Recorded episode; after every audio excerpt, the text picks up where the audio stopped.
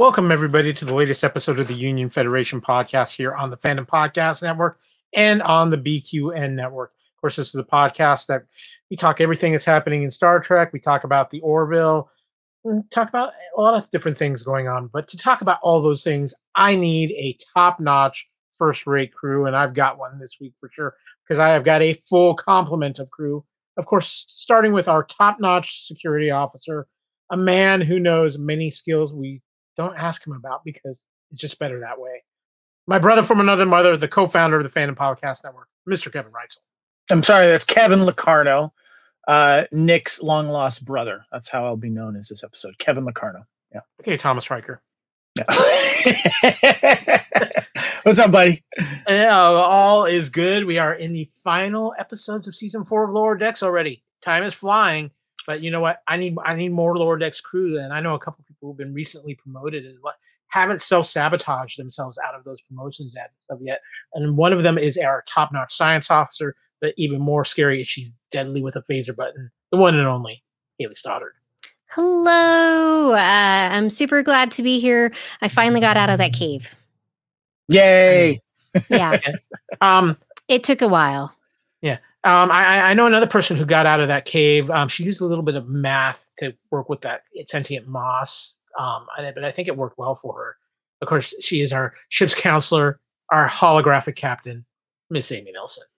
Well, hello there, K1 and K2. Where we are binary. Yeah. Mhm. Okay, well, guys, before we go into everything that is these final two episodes of season four of Lower Decks, I have some breaking news.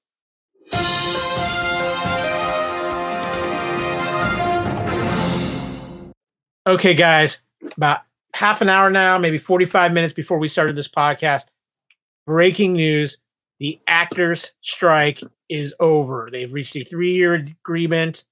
Um, we can the writers are here the actors are here. This of course the agreement needs to be ratified but we can start moving forward and actually getting things out because the writers and actors will be back at work very soon. I, this is huge news not obviously just for star trek fans um, it's huge news for orville fans it's huge news for everybody out there who's has something they love delayed or has been stuck in not being able to get finished production, but this is huge news. Kevin, I know we're going to talk about more of this on the Fandom Podcast Network on Saturday night with our next episode of Culture Clash Live. Yeah, definitely. We've been wondering about this, and there's also been the reason why we haven't seen uh, actors, celebrities uh, out on the promotional tour, on talk shows uh, you know, the press junkets and stuff like that. And that's why some of these uh, movies and TV series have also been delayed because they want the full support of these actors promoting these shows. So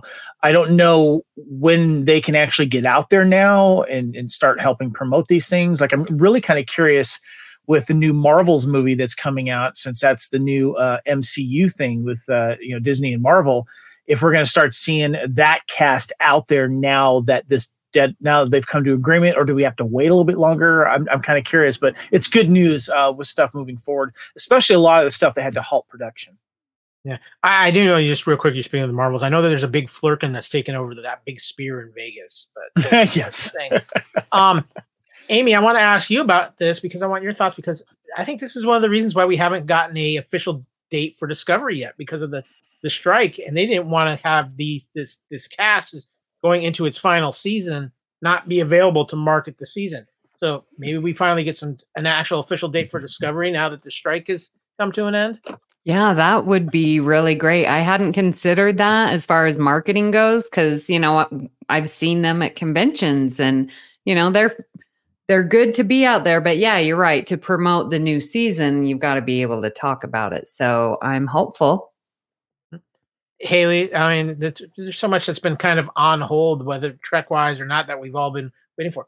We'll finally get some new stuff coming out on our our dockets. I know one of the things that you and I and Amy and have been look looking forward to because we got our first taste of it was the new Orphan Black series, but you know we we we, we reference that quite a lot on this podcast. But I'm just generally excited because hopefully we're going to start seeing things rolling I'm super excited. I'm I'm really excited for the actors. I'm hoping that the terms are what they were wanting because I know that you know this was the third time that they'd had an offer um, recently because I've been working from home, so I've been having the news on in the background. Um, so I'm really excited for the actors. Although personally, I was kind of okay with it still going on because I told Chloe the other day, we just finished, uh, for any listeners, this is going to be a complete tangent. I'm showing my kid everything that is wonderful about 80s, 90s television. Nice. And, you know, because we've done a lot of the movies. And so we've been working through television. We finished Fresh Prince of Bel Air. And so I'm like, hey, since no new shows are coming, we'll be able to finish Buffy now. I'm in the middle of that right now. Make sure she does not stop that. I'm in season I- three yeah. right now. So we I never watched it. I I it was one of the shows that was on, but I just didn't watch it in high school. And so I know we're somewhere in season 3, maybe early season 4. I can't remember cuz it's been a hot minute. But um I was Buffy goes to college in season four. Okay. Uh I was kind of looking forward to like a little more time to like catch up on all the stuff that's been sitting on my watch list for like I don't know, a decade. Well, I, I think you are still going to get a little time because it's going to. yeah. I, I would suspect it's going to be not till after the holidays before things really get in. Unlike, like I said, if certain casts can get out there and do some marketing now, they're going to. But I think as far as, as getting into production and back in its work, I think it's Mhm. probably going to be after the holidays. So you got some time there. But it's funny you mentioned you were watching Buffy because I would like to just say that we have a wonderful episode of Time Warp, our special hol- annual Halloween episode. And this year we dedicated it, Kevin, to Buffy the Vampire Slayer. Yeah, we wanted. I wanted to celebrate uh, Buffy because of the impact it's had on pop culture, and it's uh, one of those shows that uh, is aging very well and uh, was kind of, uh, um, kind of an influence, a huge influence on the way television was told afterwards. And uh, uh, I wanted to make sure that I got you on there, as well as my lovely wife Erin, who is the all things Buffy expert, and we had our friend uh, Lacey on, who just finished her whole rewatch of the Buffyverse, which also included uh, entire series of Angel. So we had a good time talking about our favorite seasons and episodes. We touched on the music, but you know we definitely touched on uh, the impact that Buffy had. So make sure you go over and check it out. That is on YouTube, and the audio podcast is coming out as well. Okay, wait. I have to ask. Did you include the movie in this conversation? Did not. I- think it was mentioned, but we wanted to specifically talk about the TV series. Okay. So yeah. Because I showed Chloe the movie and uh, she liked it. And so that's Yeah. kind of why I was like, well, now we got to watch the television show. Yeah. Because I just love all things Donald Sutherland. So, Uh, just to throw it out there too, for your rewatch when you're done with the actual TV show, there's a great audio book out now with a lot of the cast of Buffy. I heard about that. there. Yeah. it's very We- we- interesting. We touch on that in the podcast. So. Yeah. So, All right. well, with that, guys, uh, let's warp out so we can talk some more decks. Okay, guys, we are here to talk about the final two episodes of Lower Decks. Um, as we wrap up season four already, time flies by fast. Hayley, you weren't with us last episode. I just had to get. Did you have any thoughts on the the last two episodes, either uh, the Return of Batty or, or what else you watched in Lower Decks last week? Lots of caves. Uh yeah, so I I watched all the last four episodes uh just before we were jumping on uh cuz I hadn't watched any and ugh, I have no comment.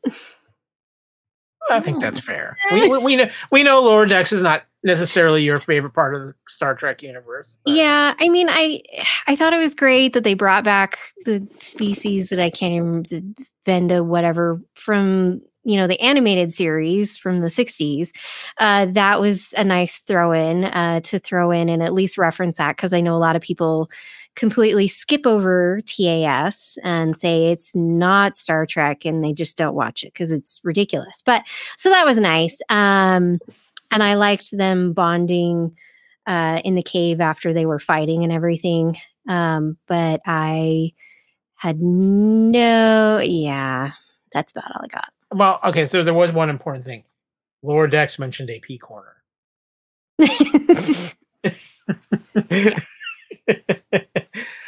Well, with that, guys, we are going to be talking about episodes uh, nine and ten of season four. Um, Mr. Reitzel, would you like to push a button? Oh yes.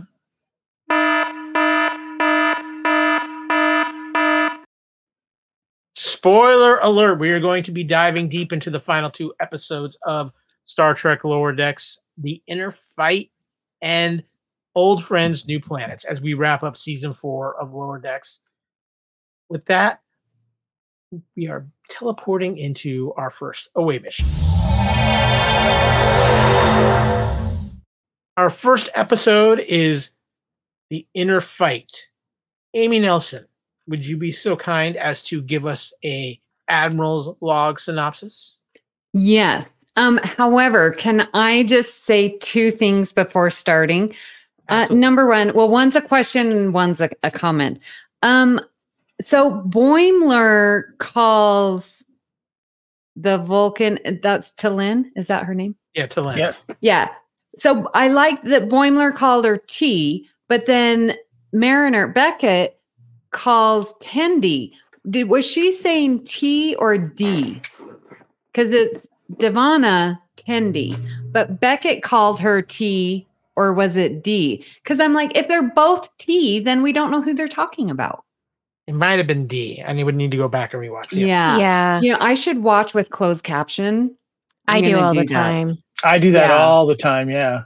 They- yeah. Okay. Too fast, and I can't keep up. No, right? Yeah. Okay. And then this never happens to me, you guys. Um, I noticed, if you remember last episode, when I saw the Bynars, and I was like, why were there three Bynars? And now we know why. Do you remember I asked that? You did. Yes, I did. do remember that. Yes. You guys, that never happens to me. I wish I would have connected. It's like that's going to be something sinister that there's three Bynars, but I didn't go that step. But at least I recognize it. So, um, that's me patting myself on the back. All righty, to the admiral's log. The mysterious vessel is now attacking former Starfleet officers, and the Cerritos is assigned to locate and protect former cadet Nick Locarno, who now works as a pilot for hire. Captain Freeman, Shax, and Rutherford head to New Axton to locate Locarno. On observing Mariner's recent self endangerment, Freeman assigns Mariner, Tendi, T'Lyn, and Boimler to a safe buoy re- repair job near Sherbal 5. As they finish, the Chata, now working with the mysterious vessel, appears and destroys their shuttle, requiring them to beam onto the planet. They encounter senior officers of various missing ships, including Ma'a, all stranded as victims of mutiny, while the others convert the buoy's monitoring station into a distress beacon. Mariner gets into a fight with Ma, but glass rain forces the two to shelter, you guessed it, in a cave. She reveals that she went through the Dominion War just three years after losing a friend, Sito, to a Starfleet spy mission and was acting out over disillusionment that her new responsibilities may mean complicitly with Starfleet's military aspects. Ma helps bolster Mariner's belief in herself and Starfleet. She convinces the stranded captains to work together, but is suddenly beamed away. Ma and the others manage to lure the Chata down to the surface, overtaking it. Meanwhile, Freeman locates Locarno's residence but discovers the mysterious vessel's schematics therein. Mariner finds herself aboard the vessel, a vessel greeted by Locarno. Okay, guys, a pretty big episode with the big reveal that we've been waiting for for the whole season. So I want to get some first reactions here. Um, Kevin, I was actually kind of thinking about you while we were watching this episode because of the TNG connections and everything like that. So, And then I'm you- Kevin Locarno in this episode. Yeah, I got you. uh, uh, Kevin Riker, Kevin, Kevin Picard, whatever he feels like. Um, what were your Hey, at least it's reactions to- not Lord Tyrannikilicus this time. Oh. yes. I had a hard time remembering that one. So, your first thoughts on this ep- initial reactions to this episode, Kevin? I was wondering where they were going with this kind of big threat. and I did not see Nick Locarno coming. I did not see that. I was kind of expecting something a little more threatening or nefarious, but I I guess if you're talking lower decks, it was still a pretty big threat in lower decks, you know, range. Um, so I had to kind of like then temper my expectations of what would happen in, in the final episode.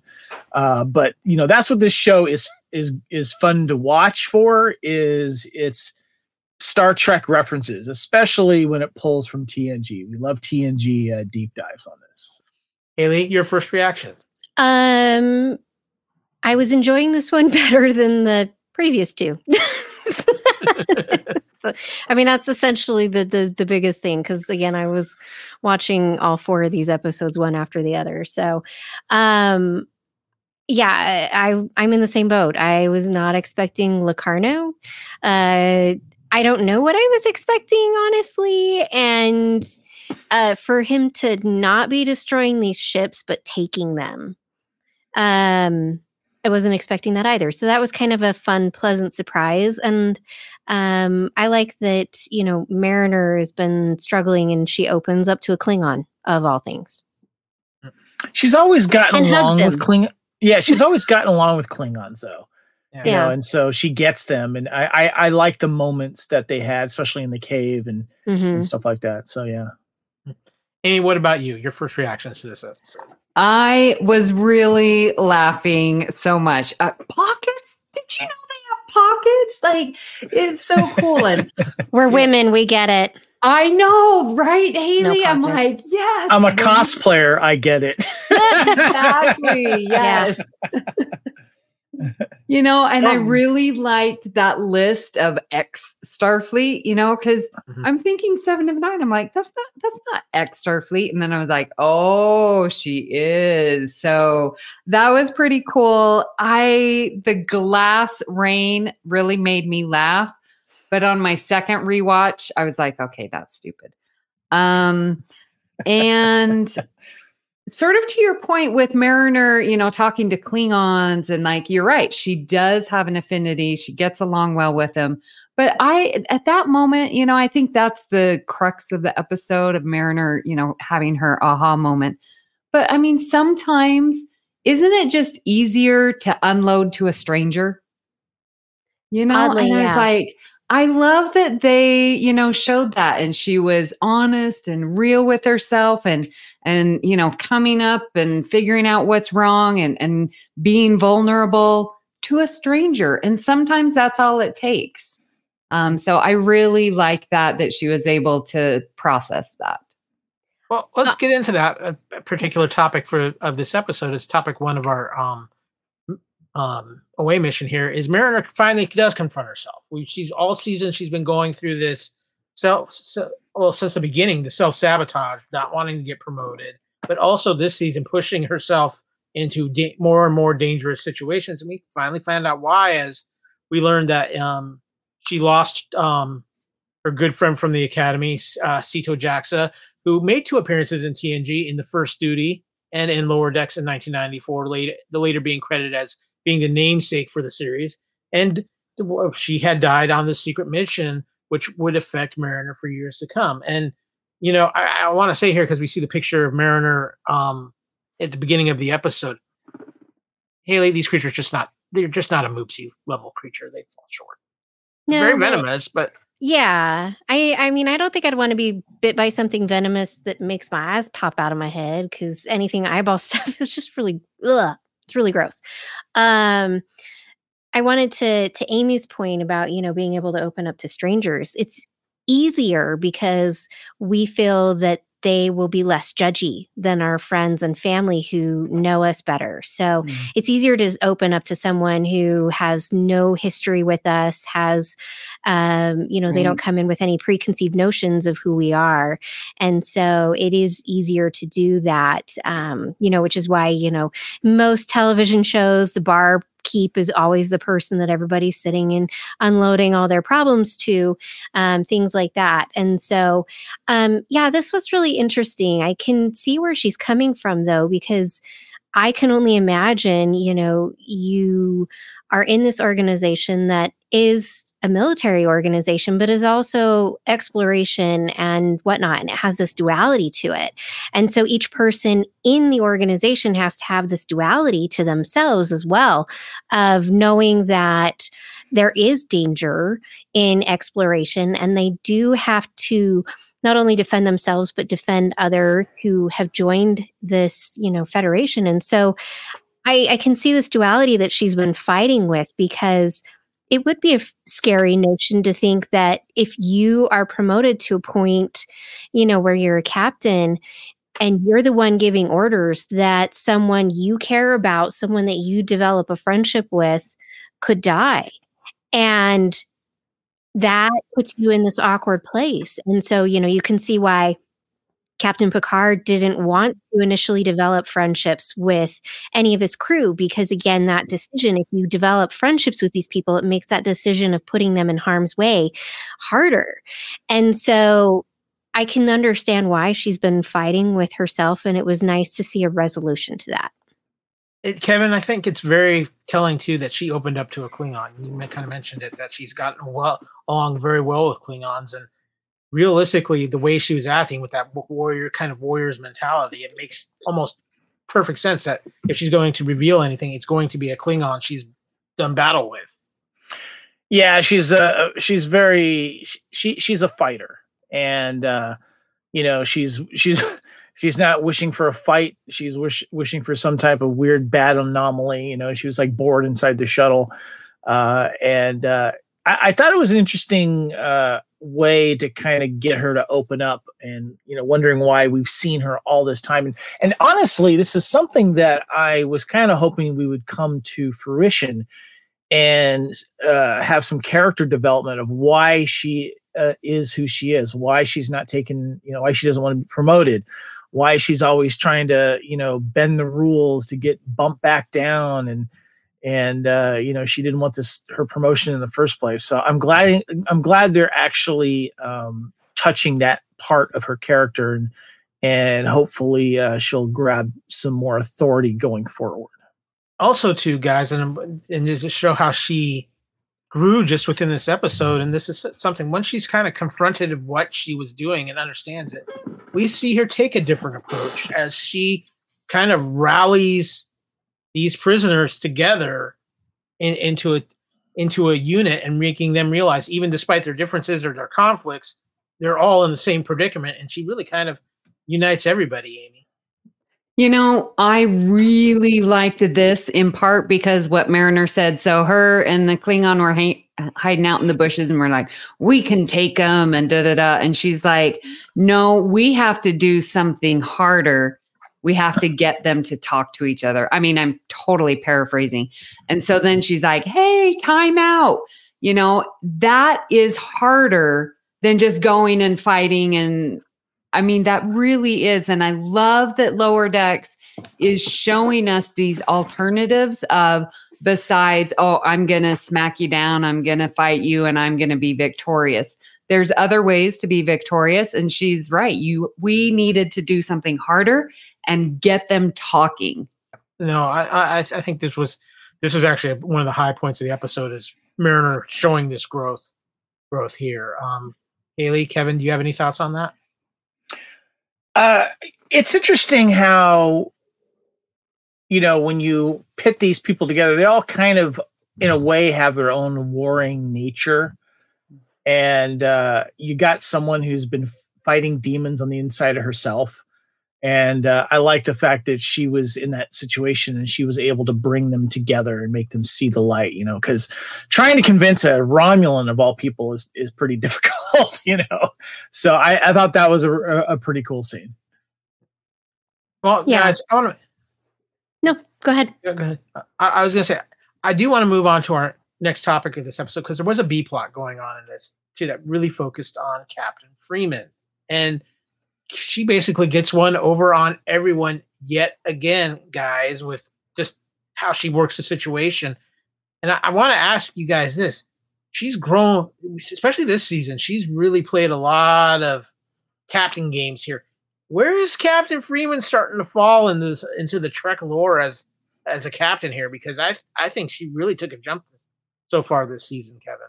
Yeah, I agree. She definitely has, and you know the way she kind of played the when they go down to the planet, they have to first of all like park outside and take a shuttle in, and they can't get into the cool club, you know. Uh, but that was all done by design, is kind of like a, a a trick. But uh, she she's she's uh, she's coming along quite well this season. I think you're right, Kyle. They're really giving her a lot to do and that uh, that is touched a little bit on in um, which we'll discuss later in um, uh, the ready room. And I think that uh, this was a character, especially not just being Mariner's mom, but someone that is the captain of this starship, the Cerritos, and bringing the crew together and being someone that they can follow. And and you know, I think the first couple of seasons we're kind of waiting to see what she's going to do and what kind of captain she's going to be. And and now we see a little bit of her mom inside, you know, in her, and then vice versa. What, what do you think, Hayley? Yeah, I think she's definitely matured is the wrong word. I don't know, like if she's just they've developed her character a little bit more. Maybe they weren't quite sure outside of being Mariner's mom of like how she was going to be portrayed as a captain. Um, and so I like that she's kind of pulling her crew together more often. Um, and she's been on more missions, which has been really nice as opposed to, you know, how she was the first couple of seasons. So I've definitely enjoyed seeing her more and interactions with the crew and such. Amy, one of the things too that I found very interesting with this episode, not only with Captain Freeman and how she pulled some things off, how she's dealing with the fact, and I think Laura Dexon might, in some ways, have, is doing the best job of showing this that Starfleet isn't universally beloved, especially in in the outer areas. And Captain Freeman seems to be dealing with a lot of that through her her character run, especially in this season. Well, um, I'm can I? I was going to talk about it later. we can hold on to it later. We got we we will have Yeah. more about her later. Um, but real quick, Kevin, especially you, best bounty hunter outfit since Boba Fett. Uh, it's pretty darn good. Pretty darn good. I, I, I love that. This the whole angle of this bounty hunter getting over them the whole time. And it turns out I would love to see someone cosplay that. That would Yeah. be cool. Yeah. and ju- just what they did with it, it ending up being the chief engineer. Um, uh, they, they, they, I just thought that was a phenomenal joke. Amy, Yeah, well, that sort of, I mean, yeah, I'll talk about this. Like, this is uh, Captain Freeman, like, in her knowledge, she totally played that planet. It's like, oh, I'm going to be the Starfleet, but in reality, here's my person who's gathering the intel.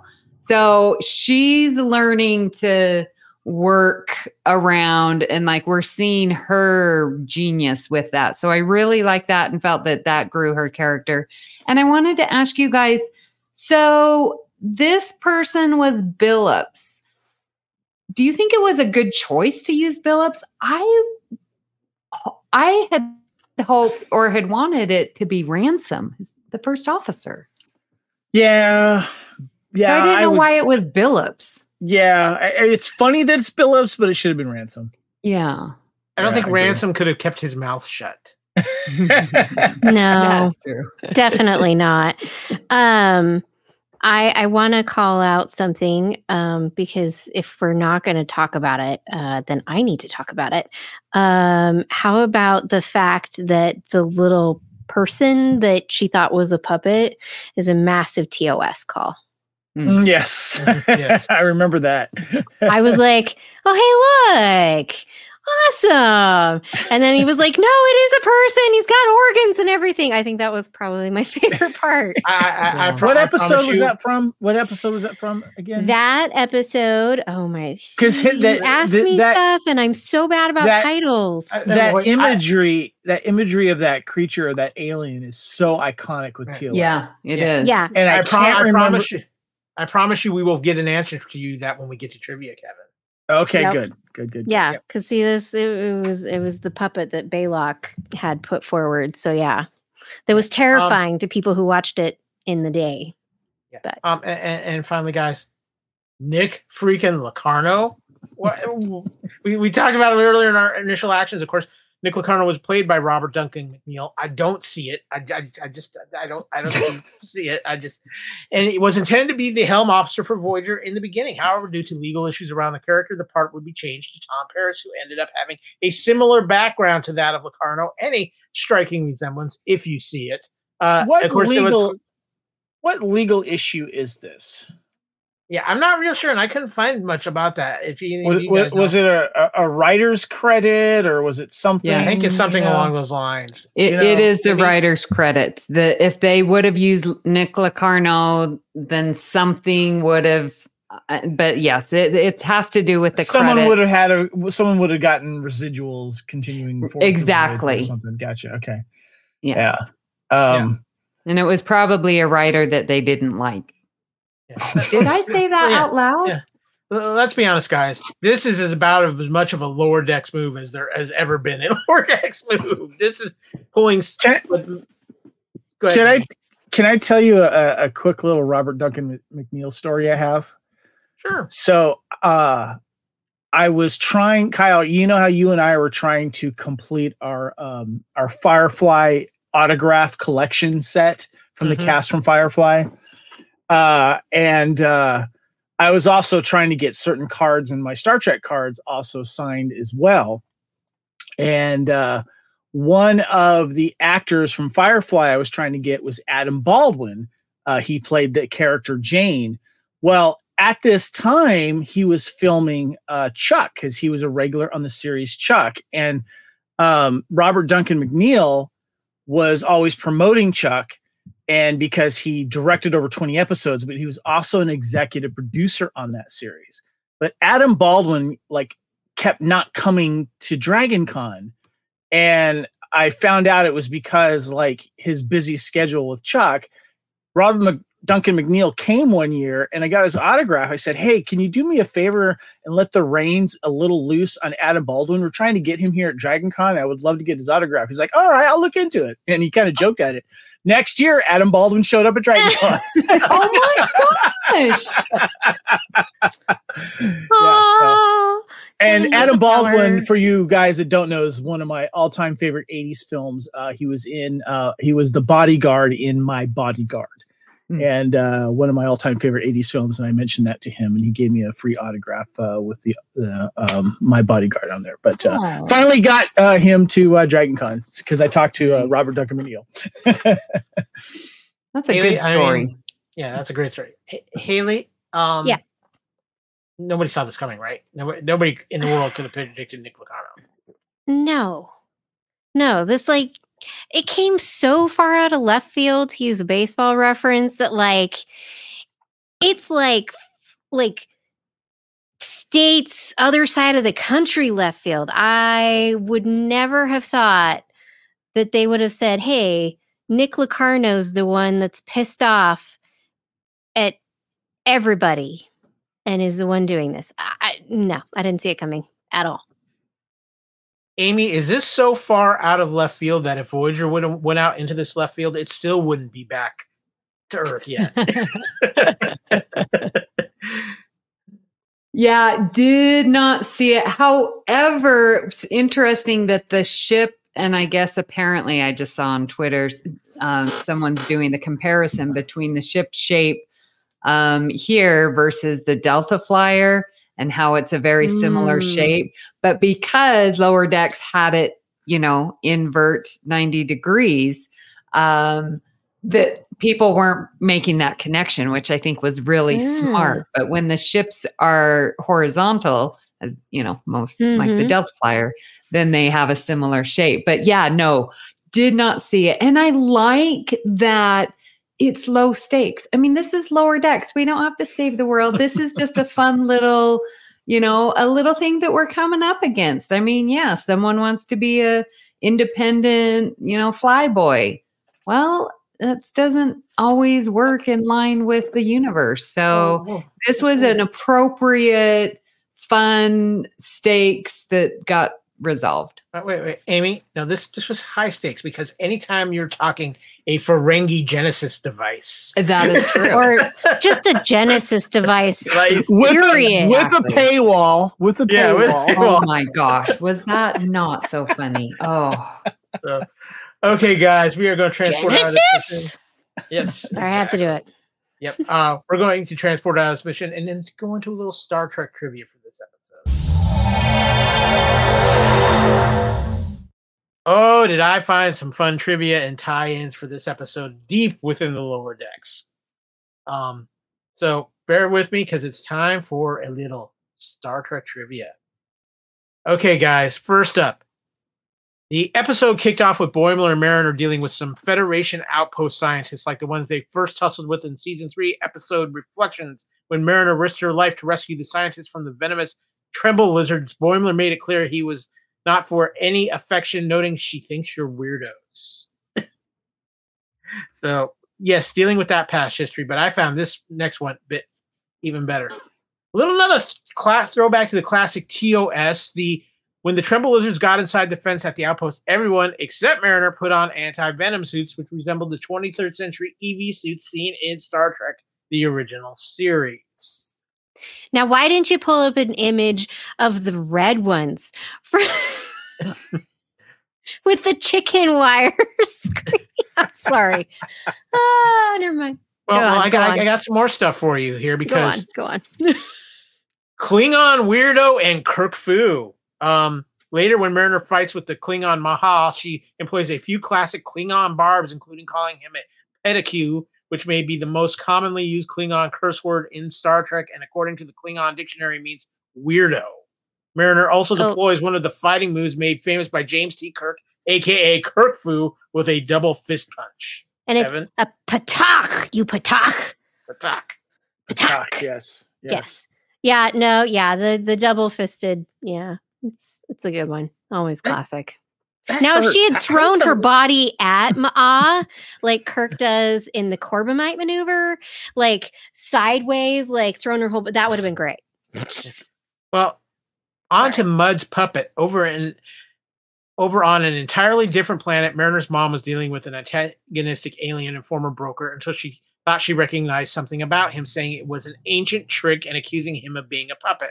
Only when she grabbed the alien, it was confirmed she was wrong. But one can understand her confusion as the broker looked just like the Balok puppet from the TO epi- episode, The Corbomite Maneuver.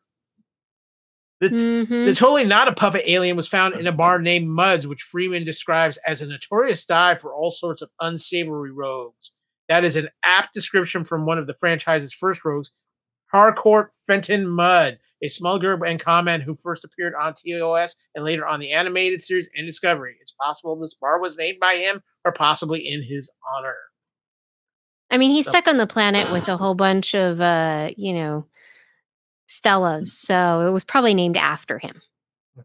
Um, this this next one's for me and Kevin. Um, Trek Wars.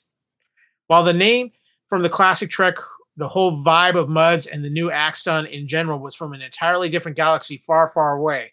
Comments about how the planet was lawless and the favorite of every troublemaker in the quadrant all harken back to the first Star Wars movie and the visit to Mos Eisley, home of the famous cantina, technically Talam's uh, spaceport cantina in all of sci-fi. The officious officious people who ran New Axton and made the Cerritos Park next one of the next to one of the moons wore uniforms like imperial officers from Star Wars, even speaking in the same snooty British accent.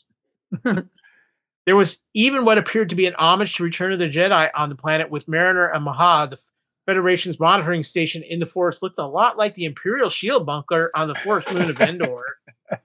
And at finally, at one point, Boimler begins to talk in his sleep, where he asks, "Okay, this, this is the other one." At one point, Boimler begins to talk in his sleep, where he asks Beverly Crusher to teach him how to dance. This is in reference to her famous dance scene in the TNG episode Data's Day, where she teaches Data how to dance, and she reveals her nickname, the Dancing Doctor. Crusher's actress Gates McFadden is also known as an accomplished tap tap dancer. But it, it, it's nice that the lower decks even managed to get a little wars in there, Kevin. Yeah, that was funny. That was a good call out. So with that, guys, that is going to wrap up our talk on episode nine. But we're not done because it's time to transport into away mission two. Season four, episode 10, the season finale of season four of Lower Decks, Old Friends, New Planets recap. Um, Amy, would you care to give us a little Admiral's log? Yes. So Locarno broadcasts from the Detrion system that he has gathered the mutinous crews of the stolen ships to form a new Nova fleet with plans to use a Genesis device to threaten Starfleet and others into recognizing their legitimacy. He kidnapped Mariner, believing she would join them given her own issues with Starfleet. She instead warns viewers that Locarno, Locarno is untrustworthy, steals the device, and hijacks the ship, but is trapped within the impenetrable Trinar shields Locarno has set surrounding the system. Captain Freeman defies Starfleet orders to wait to rescue Mariner. With Tendi's help, she acquires a battleship capable of punching through the shields from D'Erika, who agrees on condition that Tendi return to her family after. The battleship is inoperable, but Boimler, serving as acting captain, uses the Cerritos' tractor beam to crash the battleship into the shields, blowing them apart long enough for Freeman in the captain's yacht to enter. Cornered by Locarno, Mariner sets the Genesis device, or GD, to activate and pleads with him not to let his anger over his expulsion dictate his life. Before he can shoot her, Freeman beams her away. Locarno attempts to deactivate the device, but fails when encounters a Ferengi paywall. The device activates and creates a new M class planet from Locarno and the surrounding matter. Starfleet dubs it Locarno. Freeman avoids a court martial because her actions have opened historic Orion diplomatic no- negotiations. Reunited with her friends, Mariner admits to them that she's been dealing with difficult issues, causing her to act out. T'Lyn is invited to return to the Sh'vhal, but declines, while Tendi is forced to return to her family, saddening her friends, particularly Rutherford. However, they are sure that they will see her again. As Tendi returns home, she confidently prepares for what lies ahead. As I try to get us ready for this discussion in my top-notch captain's voice, um, guys, first reactions to this season finale of Lower Decks. Um, Hayley, I'm gonna actually start with you. Um, yeah, uh, you know, this was uh I feel like very Star Trekky episode, basically. Um, I think the you know the two stories um, blended well together because it was all one story essentially, even though it was happening, you know, at different spots. And um, again, this is a really long time for someone to hold a grudge. hmm Like, dude, you you got kicked out because you were stupid and you got somebody killed. Exactly. Everybody else apparently got over it and moved on. Um, What kind of consequence was he expecting to happen? exactly. I mean, he's lucky he's not locked up. yeah, yeah. So, um, but I really enjoyed this episode, um, and I think it ended well. Like it didn't leave, aside from you know whatever happens with Tendi and coming back and things like that, and how she's going to be able to get back. Um, it didn't leave like anything unfinished. I wasn't left wanting more from the story. I felt like they wrapped it up really well, so that was really nice. Kevin. Sito Jaxa is one of my favorite guest stars in TNG. I loved her short story arc. And, uh, um, you know, I like the fact that she was uh, chosen and volunteered for a mission that she ended up dying on, you know, um, with the conflict with the uh, Cardassians at the time. And uh, that that that that was interesting because you know you're you're killing off someone that you really like, you know, when it comes to a guest star. And I like the fact that they tied this back to Mariner and how Mariner was affected by the death of this friend. And I love even better that they got the original actress back to voice her as well. Uh, we got the whole Nova Squadron back, including Wesley Crusher himself, you know, Will. Uh, and I thought that was really, really cool. A great callback that not what I liked about it was that not only was it a callback, but it's a reason why Mariner is who she is, or at least part of her anyway, why she's doing this certain thing that she is because she got affected by this. It wasn't just a quick mention, you know. Uh, I love the fact that Locarno had the Nova Squadron burst symbol on his jacket because that was the uh, um, that was the the design they were supposed to make with the exhaust from their ships before one sh- ship unfortunately uh, exploded and killed one of their um, cadet members. And uh, um, I, I, love how we went back in time to see that relationship start. In that Mariner's this kind of young, uh, you know, uh, young cadet who is uh, thirsty for knowledge and excited to, you know, to to to be part of something and and be friends with people and stuff. And uh, I thought that that was really cool. And the shout out to the Genesis device was was great. That it you know it's it's become kind of a super weapon now. and the Ferengi had it with a paywall, which is just hilarious. Um, but uh, yeah, you know, I think what you said, Amy, it's like, you know, this is lower decks. It's not going to be, you know, world destroying, galaxy killing like we were promised at the end of uh, every uh, uh, Discovery episode. Um, it, it's we get a lower decks version of this, and I think it's great. So, Amy, what about you? Your initial reactions to this episode? You know, I really enjoyed this episode. Uh, just a huge shout out to the music, especially at the end, like the TOS. I'm sure it was some kind of movie thing, but do do do do do do. It was just wonderful. Brought all the feels. I absolutely loved Boimler and his captain voice, and like even, and I watched it on the on my rewatch. Like he even stood, you know, sort of turned because that's you don't want to just stand for it. You turn and yes, I'm going to look this way and talk to you this way. I totally dug that. And um, Freeman was really, really good with that. And Will's voice seemed old, but Robbie Duncan McNeill's sounded just like Nick Locarno. His his voice still sounded young.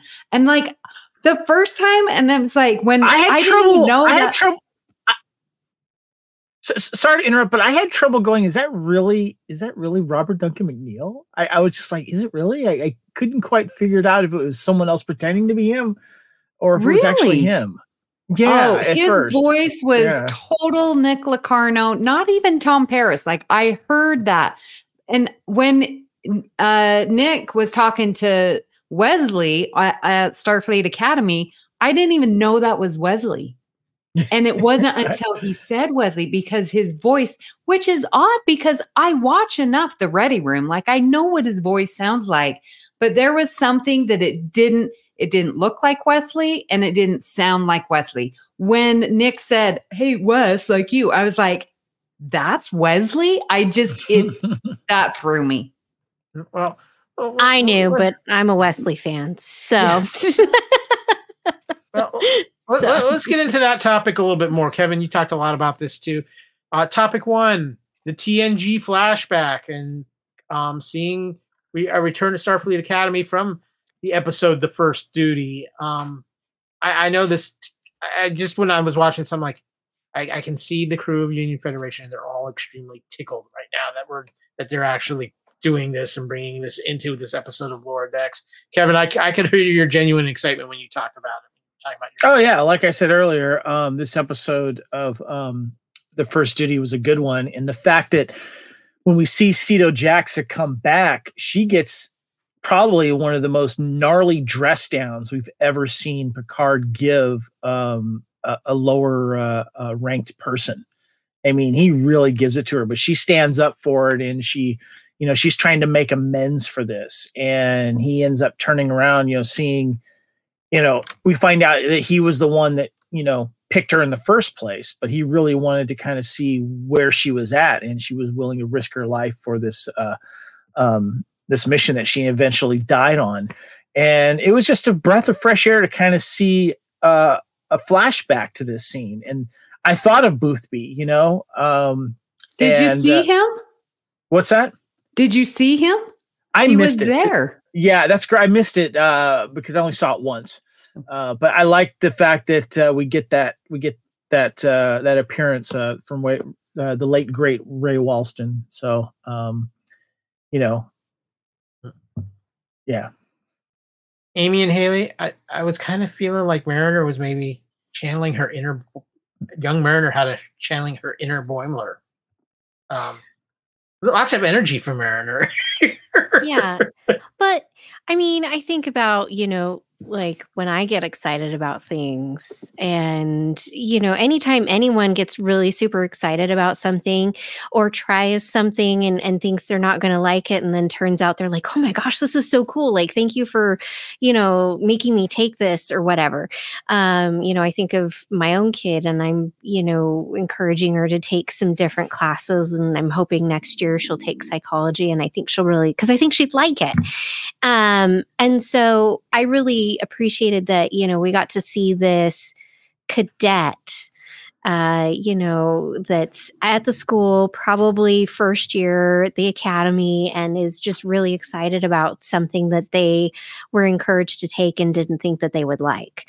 And so that's always super fun. And it was nice to see, you know, Nova Squad. They very much kind of remind me of um, Red Squad from Deep Space Nine, um, in their their attitudes of, you know, we're just kind of we're going to do our own thing, we're above it, you know, kind of attitude. Um, you know, consequences be damned. So, um, and I was it was super exciting to hear everybody's voices. So that was great. Amy, I I know this was just hitting all the feels for you.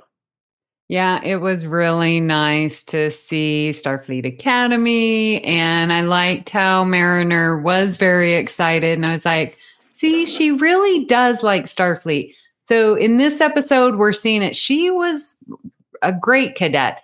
And then last episode, you know, she was talking to Klingon Ma and it's like, I like Starfleet. I, I believe in the mission. It's sometimes the orders get weird. And so this just reaffirms Mariner really belongs in Starfleet. They were so young back then. Oh, goodness. oh, my goodness. Yes. And for those of you who m- might be listening to the podcast audio, I've just put a picture up of Robert Duncan McNeill and uh, Wesley Crusher and the other characters from the first duty up. And yeah, so young. Sito Jaxa. God, look how young. Mm. Yeah. I know, right? So, um, next topic, guys. The master plan is revealed. Um, but more importantly, Mariner stepping up big time here and supporting Locarno. Um, basically, as he's giving his broadcast out to the entire galaxy, she just calls him a fool, steals a ship, steals the Genesis device, takes out the Nova Corps. This guy's a big jerk. He sucks. Don't listen to him. Mar- this, this, this, this was what was so great about it. This was everything we love about Mariner, but also a new, a little bit new, responsible version of Mariner. Hayley, It is, but I think of anyone, it had to have been Mariner. Like if any of the other characters had been the one taken aboard, it wouldn't have worked as well with their personalities and especially what we've seen from Mariner this season of questioning, you know, she already had a brief stint where she left Starfleet and, you know, was out going and about doing archaeology stuff with air quotes. Um and so I think with the where she was at the end of last episode, I think this works. And again, it only could have been Mariner. And I wasn't quite sure how she was going to take it. You know, I was like, she could go either way. Honestly, I still felt like, you know, she she could have jumped on board and drank the Kool Aid with all the other lower deckers that you know um, have come to Locarno's side, but she didn't. And that was really incredible and I think incredibly powerful. Um, and I think it showed maybe all these other ones like, hey, you know, we've traded one person in charge telling us what to do for another person who's giving us orders, you know. And so I thought that maybe that was the tipping point for some of them anyway, even though it took a little more convincing. um, Amy, this this this really felt like Mariner kind of taking a leap, and she was kind of the last one of the bunch to take that leap during the season. We've seen it from all the other characters, and this was her time to shine, and really kind of taking that leap where you see her be accepting being part of Starfleet, and you kind of see some of her mom's traits come out of her in in this in these moments. You have your mute on, Amy. Yeah, she definitely has grown, and we can see that here. And what I love about it is that she is so quick witted. And again, remember what she was telling uh, Klingon at the um, in the cave, where she's like, "Oh, I just lost my thought." Okay, but okay, mm, man, I forgot. Okay, but anyways, what I do like is that she is oh, okay, yeah. She says that her brain is works faster when she's like in danger, you know. And that's what she did in this episode when she's talking to the Romulans and it's like, "Oh, you want a human who's going to tell you what to do?" She's like using words instead of the ship that she's in. She's not firing. She didn't fire a shot at them. She's using the words. She's trying to get them to think. And man, what a TNG that is, right? That is Picard. He is the one who's going to talk you and get things done. Like that is what Mariner's doing. She didn't fire a shot. It was only her words that got the crew and the everyone else to like, yeah, I'm not going to follow this guy. That's Kevin, a trauma I- response. Yeah. Mm. Kevin, we've we've Just kind of talked there. all season about everybody making a step and growing up, and I know that you been maybe a little frustrated how long it's taken for Mariner, but I think the payoff was really worth the wait here. Yeah, and if you uh, and I was just thinking back, and if you look back at all of the things that we've learned about Mariner, uh, if you just take away her her um uh her reason, uh, you know, not wanting to you know get promoted, she knows so many people in the galaxy, uh, in in the universe. She knows so many different customs she can take care of herself. She can kick ass. She's taken command of her lower deck friends and their missions so much. Uh, she's an excellent pilot that if she were to get fast tracked into a command position, she could kill it if she just would grasp it and take hold on onto it and and you know uh, listen to her mom a little bit more. You know, uh, I would love to see her at the helm of a, a, a as a captain of a starship. I think that would be really really cool. Of the Santa Barbara. There you go. Thank you. You're welcome. Why not? Right? It's another city in California. Give it some love. Come on. Exactly. Yep. You've been there. You know. Guys, I want to move on to the next topic of this episode because I think this is really important. Important was Captain Freeman. A mother's duty is greater than a captain's, no matter who you have to deal with. We see Captain Freeman, who is played pretty much by the Starfleet book for the most part through these through these seasons, and trying to make an impression of Starfleet and everything. And Mariner's in trouble. Her thoughts are being a mother, being saving Mariner. Starfleet, what they want being second, and we see it where she goes against Starfleet orders. She goes and makes a deal with the Orions at a pretty high cost, and she even really puts up with more Mark Twain cosplay because it's the only thing that can get some decisions made. But what a what a great moment for Captain Freeman as not just a captain, but as a mother. And I think that's something that was really important. And Hayley, you are our mother on on this episode. I was I'm kind of curious what your thoughts on this. Yeah, I think, you know, it, it really was wonderful because as a mom, you'll ends of the earth, you know, you'll do what you have to to, you know, protect your kids and um, you know, go in and rescue them and save the day if if if that's what it needs to be done. And you know, so you'll do what you have to. And I think that was, you know, such a wonderful thing. And I love their relationship and how much you know, over these four seasons has really grown and they have finally that mutual respect for each other, you know, and they take the care and love for each other. And I, I love their working relationship, but they're still a mom and daughter that, you know, can rely on each other. And, um, you know, she, she did what she had to to get it done because no one else was going to do it. Kevin, what what did you think of this? Because this is Freeman making some taking some very big risks with her career to save her daughter. Yeah, uh, but I think she knew she had the full support of her uh, her ship. And what was funny was when she was making that announcement.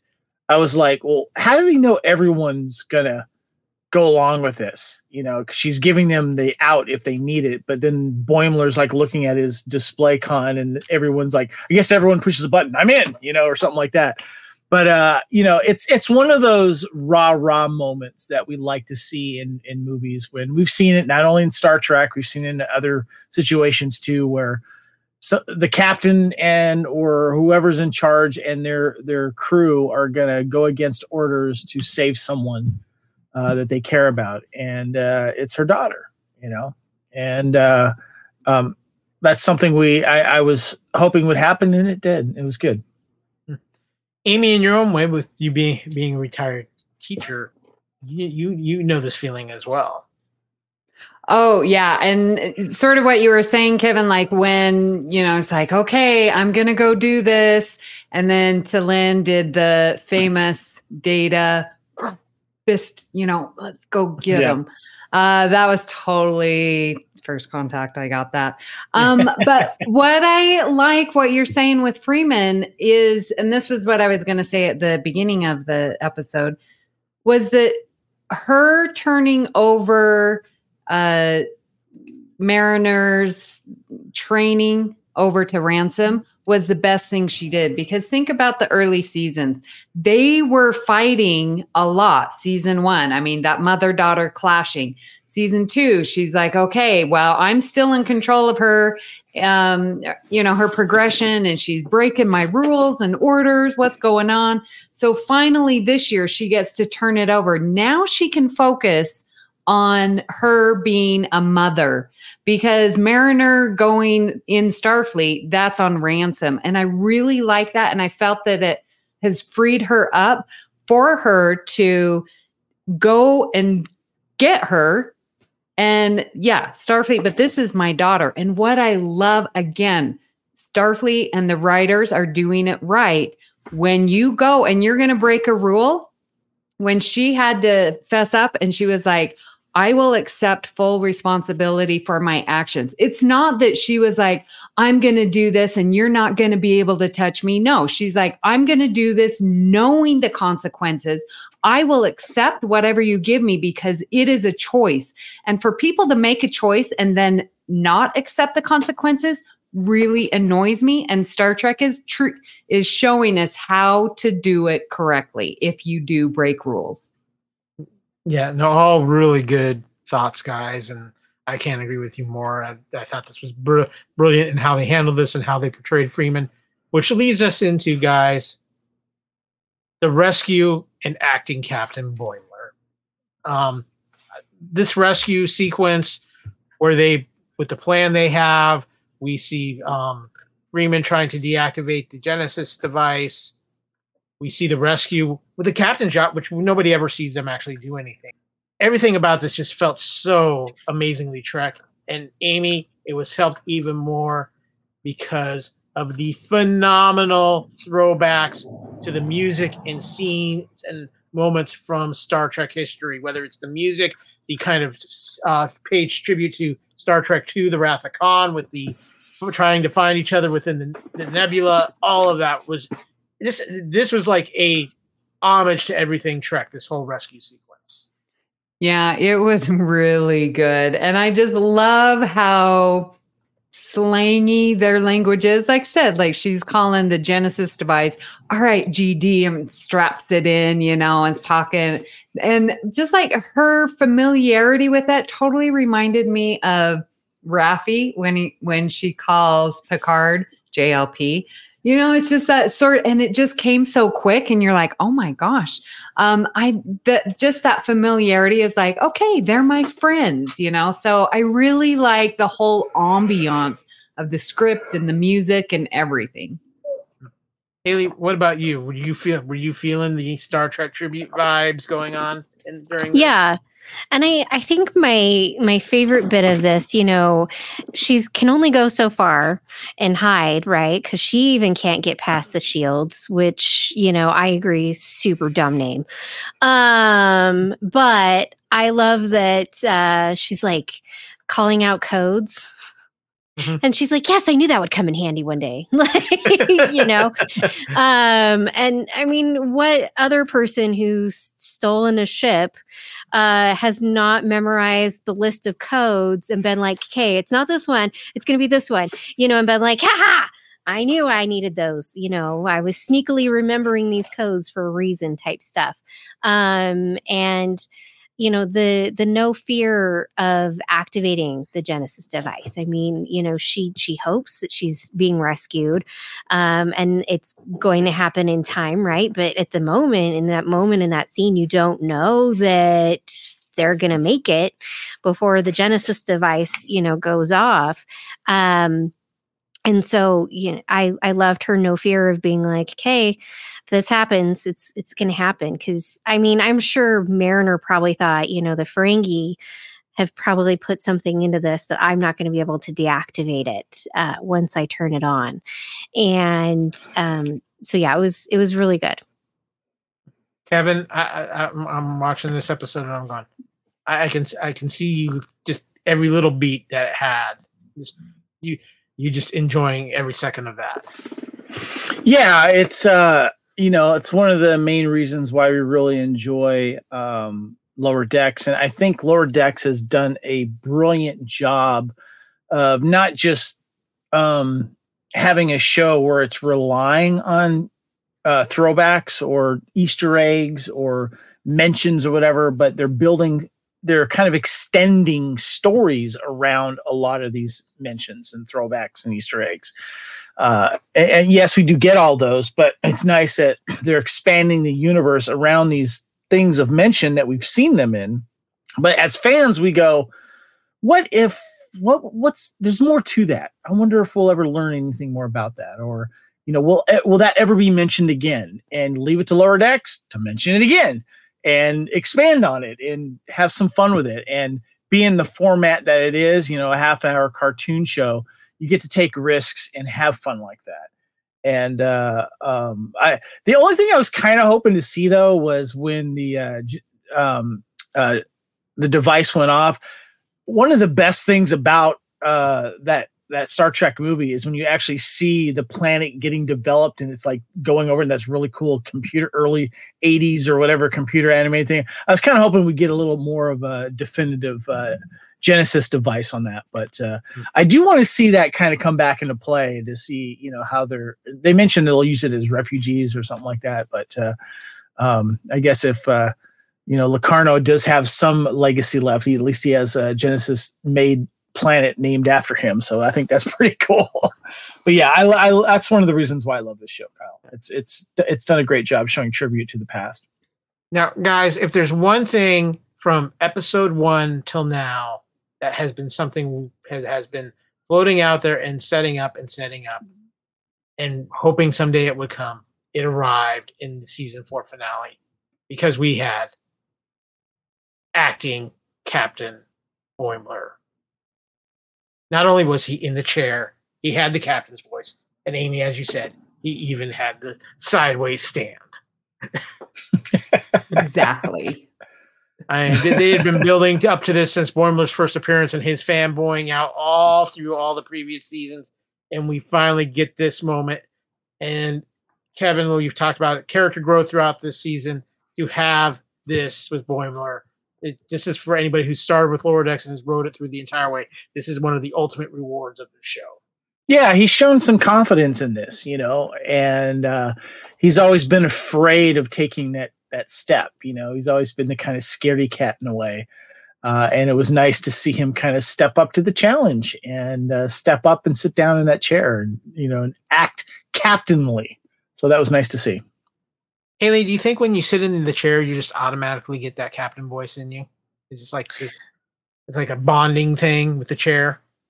Probably, because I mean, you know, if we harken back to um, the not so favorite of the newer Star Trek movies, uh, Into Darkness, and we we think of uh, Sulu sitting down in the chair, and you know, he's talking to that ad- admiral and he's like, don't toy with me. And I'm like, yeah, I'm here for that. Right.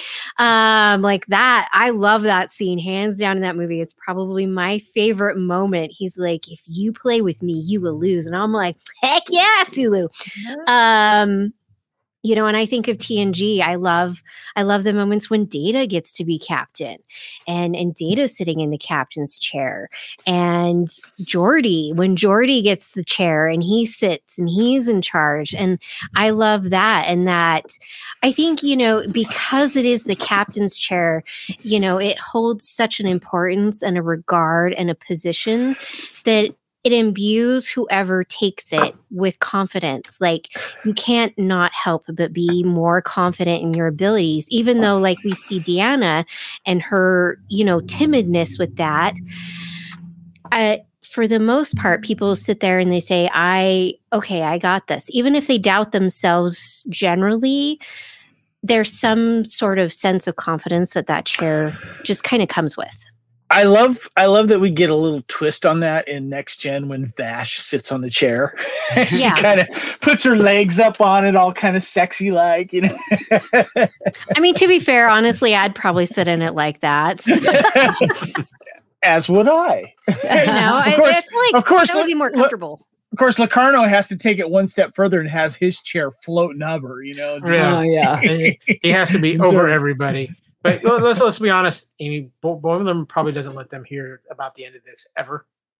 right you know i was and and to your point he's he's not your screw up or you know wow we didn't get a Boimler scream at all and i sort of did miss that but it was really nice seeing him you know take i don't know he always takes it seriously but this time he was efficient and good It wasn't Um, I got curious like the away mission where he was just like, "I'll just do everything." You know, he was right yeah yeah. Mm-hmm. Can we talk about something since this is the final the season finale here? Can we talk about one of the cast members, uh, Dr. Ta'ana, um, most potty mouth Star Trek character ever? Um, and I, I'm I find it funny that obviously they have to bleep almost everything that she says. But what I'm kind of curious about is if anyone has ever interviewed, uh, is it Jillian or Gillian Vigman who plays her? like is she directed to look just let loose if you drop the f bomb or the s bomb or whatever it is let it do just just be Ta'ana the way you think that this this curmudgeony uh you know doctor is I, i'm still trying to figure her out and why she gets away with like being able to curse like that i don't have a problem with it i just find it funny and i'm curious I have thoughts on that. I think if that is if you think about it and you look at TOS, that's how Bones would have been, right? If Yeah. if if allowed to yeah yeah, if allowed to in that time frame, Bones was the curmudgeon, the you know just gruff, uh, just done with it doctor. Like that is his personality. He's very upfront and just I don't give a bleep, as Dr. Ta'ana would say. So I think that it is an homage to what Bones would have been written as if that had been okay at that time. Hmm.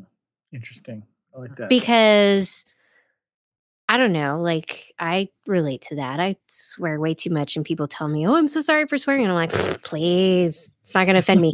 but you know, like, I mean, if you're older and you've been a doctor for a while, and you're on this ship, and you're just like, ah, "I'm so over these people doing stupid stuff and getting hurt and having to come to me," like. I don't know. I feel like that's how you'd behave. So I look at it as that is it's it's an homage to Bones. Yeah, that's a good. That's a good point. Um, lastly, guys, it is the season. This was the season finale. and We had a couple heartwarming moments and sad moments at the end. Heartwarming in something I think has been the theme of this season is the closeness of these four and the family that they have developed, and we see that at the end of this episode. But also a piece of sadness because to rescue Mariner, Tendi had to make a ultimate sacrifice and go back to where she didn't want to go, which is back to her family and on with being a pirate with her, her sister again. And even though we know we will see Tendi again, and it was kind of weird when she left, she kind of had a little bit of like, that was a little ominous with how she looked. But guys, I really think the theme of this season was the relationships and how they grew together in this season. Each each of them growing in their own way, but even becoming closer as that tight knit family. And I think that's what made this particular season of Lower Decks stand out was that underlying storyline of this family of Lower Decks. Amy. Yeah, it really that's the heart of the show. And with T'Lyn coming in and now Tendi leaving, I'm like, I really don't want that to happen because I just I love Tendi. Um, I mean, I'm happy to add T'Lyn. Like, I don't want T'Lyn to go anywhere, but it just makes me wonder what's going to happen. Like, so Tendi's going to be off in Orion. So does that mean we're going to have like maybe two or three episodes with no Tendi until we get her back? Or I just, it makes me nervous. That's all I'm going to say. Kevin, what about you? Um, are you feeling as we close out on this final season of this fourth season of Lower Decks? Yeah, I almost feel like she's going to go full pirate, you know, and just, mm-hmm. uh, and then because I, I, think for her to be able to get back to her friends um, on the Cerritos back in there, she's going to have to basically upseat her. Uh, is it her sister? Or, yeah, her mm-hmm. sister. Yeah, um, by going full pirate, basically. But you know, we, have grown accustomed to her. Uh, she's just adorable, and I love the relationship between her and Rutherford. They have a thing, you know, uh, that's kind of cute to kind of watch from the side. And uh, she's she's one of the she's one of the, the, one of the funnest characters to watch on this series, and I like that uh, this Orion thing that she's trying not to be your typical Orion, you know, that we're used to. These pirates, you know uh, these backstabbing pirates will do whatever. You know, she's been trying to break that tradition and be a good Starfleet officer. But uh, we've got a little tease to her being piratey. So I'm hoping that we get that before she returns to Starfleet. It'll be interesting. Hayley, what about you? Yeah, I think it's been great to see these characters grow and develop. Um, like you said, independently, but also together, which has been really nice. Um, I'm on the opposite end. I think uh, Tendi's going to be like super sciency and just annoy the crap out of her sisters, where her sister's just going to be like, "Fine, go back. I can't stand it anymore," and is just like super done with her and just kicks her out. And it's like, "Fine, leave. I can't. I can't oh, put I up with that. you anymore." So uh, that's that's my uh, season next season Oracle stuff coming in. I think that's what's going to happen. But um, no, it, you know, it was sad to see her leave, but I don't think, again, I think the writers know how much of a beloved character that she is. So I don't think, like, it's not like we're not going to see it. I think we're going to see her back on Orion and, and doing whatever um, so that she can get back. Because um, she, at the end of the episode, is very determined. She's like, all right, let's do this.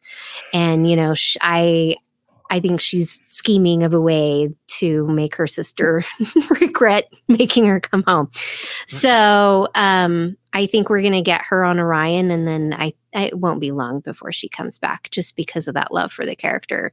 I mean, I had someone who cosplayed and was like, "You've been wearing wigs. Help me." I'm like, "I got you. I'll help you find a green one that works." And I found like two, and I sent her the one, and she's like, "Oh my god, this is perfect!" And that's the one she bought. There you go. Well, guys, we're going to transport out of this away mission and into a little Star Trek trivia for this episode. Okay, I got just a quick few pieces of Star Trek trivia for this episode here. This episode begins with previously on Star Trek Lower Decks, which the series also did with the season three episode, A Mathematically Perfect Redemption.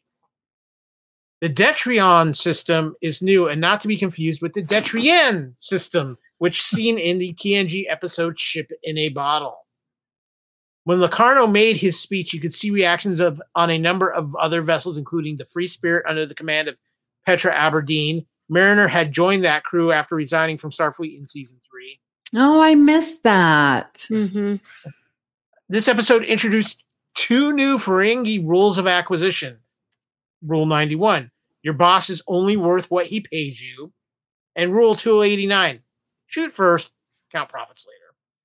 Now, Um, did those rules come from the actual book? Like, are they stolen from that book, or will these contradict? that that book is not complete. There's room for adding some. Uh, okay, when so that book was if when that book was published, it published everything that they knew. There might have been a few that were added, but I I don't remember that book being complete. The ship Mariner takes from the Nova base was a Steamrunner class named the USS Pissarro, NCC 52670. There will also be a, Garg- a Gagarin class USS Pissarro in the 25th century, seen in the Picard season finale. Both ships are named in honor of Star Trek artist Fabio Pissarro, who passed away in 2022. Oh, ah, nice. Mariner, Mariner refers to the ship as an old tub, but Steamrunners were seen in active duty over the previous decade in Star Trek First Contact and Voyager, and one will still be active 20 years after this episode, as seen in season three of Picard. Finally, the Tynar Shield and Locarno's bridge crew reveal that Bynars also work as trios, as noted by Mariner when she said, Oh, the three Bynars, right? Can you have three Bynars? So, to answer the Bynar question a little bit there, but um, Next, guys, it's time to talk the ready room. In other words, this is where we give Amy Nelson 15 seconds to swoon.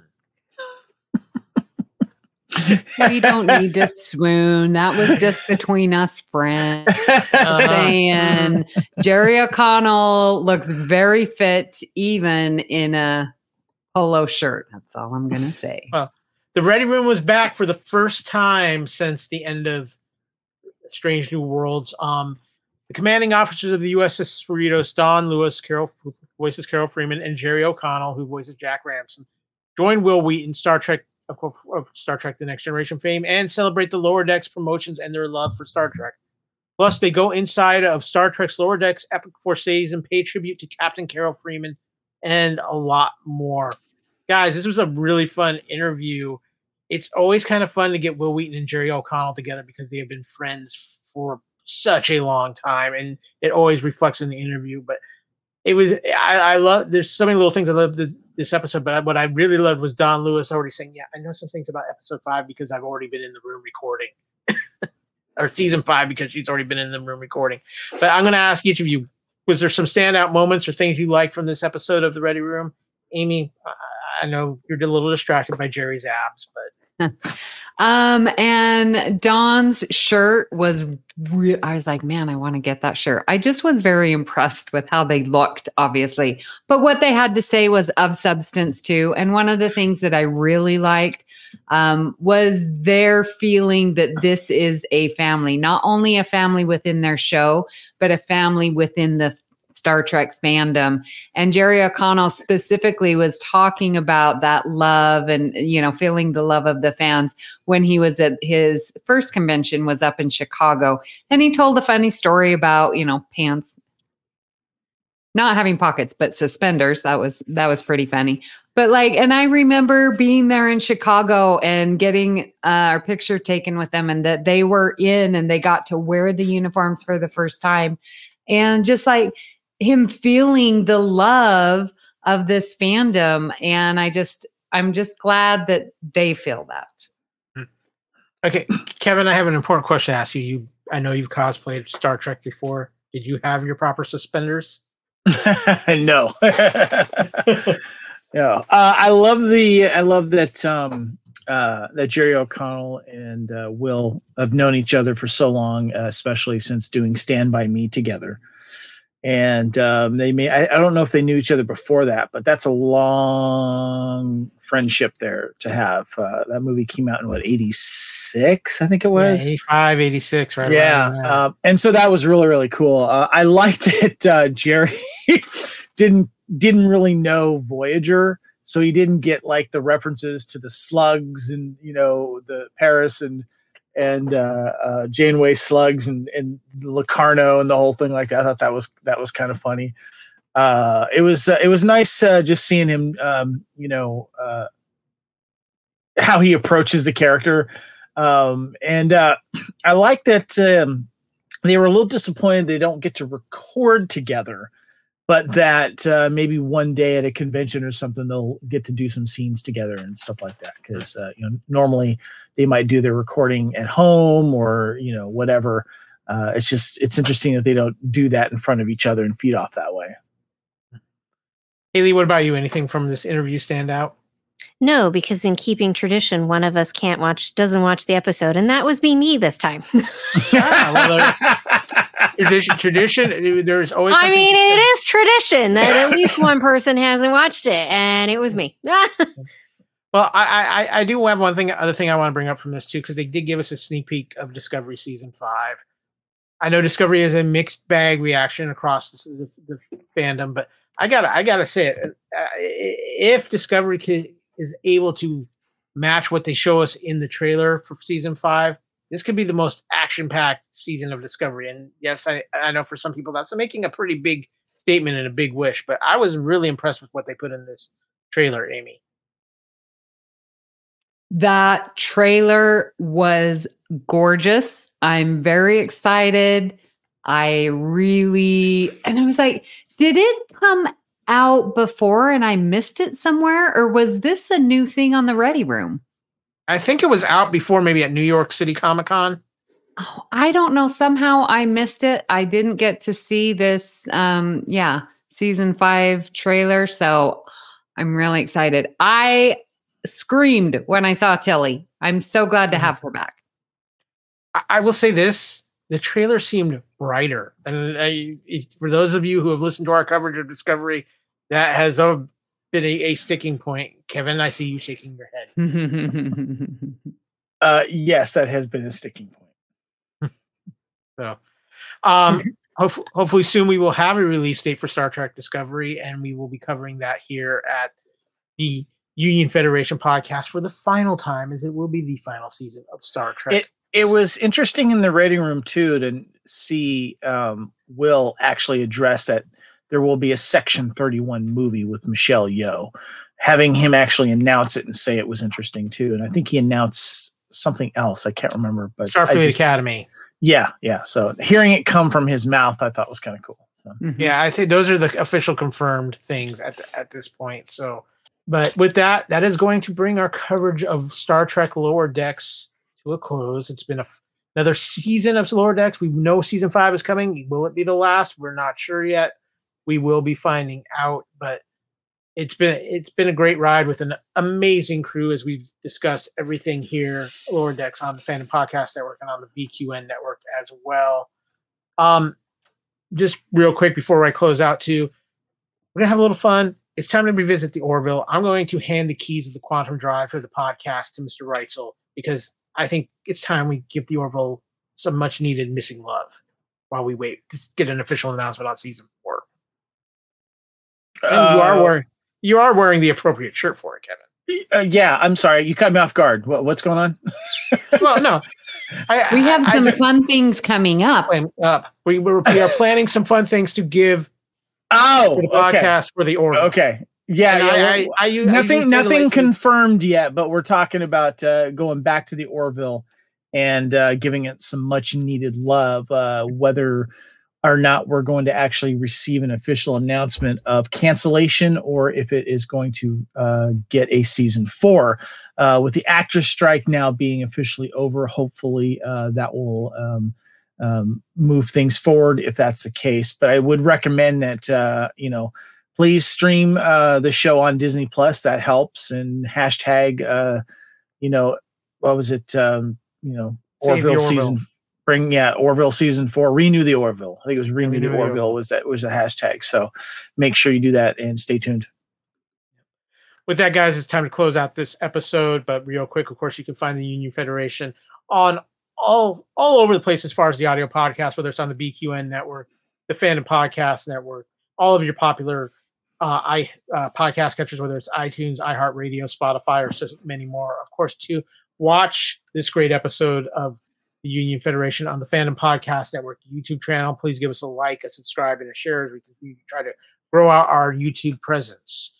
Um, of course, too, you can find the Union Federation on our Facebook page, uh, the Union Federation, where we try to keep you updated with all the latest news and happenings in both Star Trek and the Orville. You can find me, Kyle, on social media on Twitter, X, or whatever you wish to call it this week at a Kyle W. And you can also find me on Instagram and Threads at a Kyle Fandom. Kevin, where can people find you on the socials? Uh, you can find me on uh, tw- uh, X, Instagram, and Threads at Spartan underscore Phoenix. Of course, you can find me in the Union Fed Facebook group, and of course on Facebook itself at Kevin Reitzel. Amy Nelson, when when you are not traveling the, the world, where can people catch up with you on social media? Yeah, well, you can uh, listen to me over on BQN uh, network there, uh, co-hosting Galaxy Class, which is about next generation. Also, All Good Things, which is a general Star Trek podcast. I am on Twitter at Miss Amy Nelson and also in our Facebook group. Now, now Hayley, I, I was making a comment to Kevin. If you have you have been following Kevin and I's Loki coverage on the live episodes of Culture Clash lately, we could have really used you last week to science up some things for us, but because we, we were dealing with some serious timey wimey quantum physics kind of things. And I was like, yeah, we need. I'm we need always available. You can always be like, "Hey, uh, incoming," you know, uh, live uh, on site reporter or whatever. You know, just message me your question. If you can explain a temporal loom, you're in. A temporal loom. I'll have to do some research on that, and I probably can. well, I, I know you've been kind of moving around a little bit on your social media, but I hear you have some bluer skies. I do. So you can find me on Instagram. Uh, please send me a message so that I know you're an actual person who wants to follow me uh, on Instagram. Otherwise, you're not. You'll sit in my you know requests and you'll just sit there and it's not going to happen. Um, at trekkie01d i have fled the coop that was twitter and is now x. Uh, i'm not there anymore. Sorry not going to find me there. Um, but you can find me on blue sky at trekkie01d luckily i jumped on that really quick so i have the same same one over there. Um, so if you're on blue sky please uh, give me a follow. And then you can also find me in our facebook group. Well, for for me too, I just want to say a thank you again to this amazing crew for all the fun of the lower decks coverage and all the Star Trek coverage we've had over this past year. Uh, I'm looking forward to diving into some Orville things. I, th- I think we do have some fun ideas coming to kind of bridge the gap because we still don't know when our next dose of Trek will be. We know it's going to be in early 2024. We just don't quite know when. Hopefully, now that the actor strike is over, hallelujah, we will get some news on that sooner than later. But again, think this show doesn't happen without this amazing crew. You guys are what makes it tick. Um, and I thank you for it, and I thank for you for being a part of it, and also to our wonderful listeners out there, whether you're an Orville fan, a Star Trek fan, whatever. We just are glad that you join us and make us a part of your day and let us feed your ears with some good Orville and Star Trek knowledge. But with that, it is time to close up those hailing frequencies. So until next time, hailing frequencies are now closed.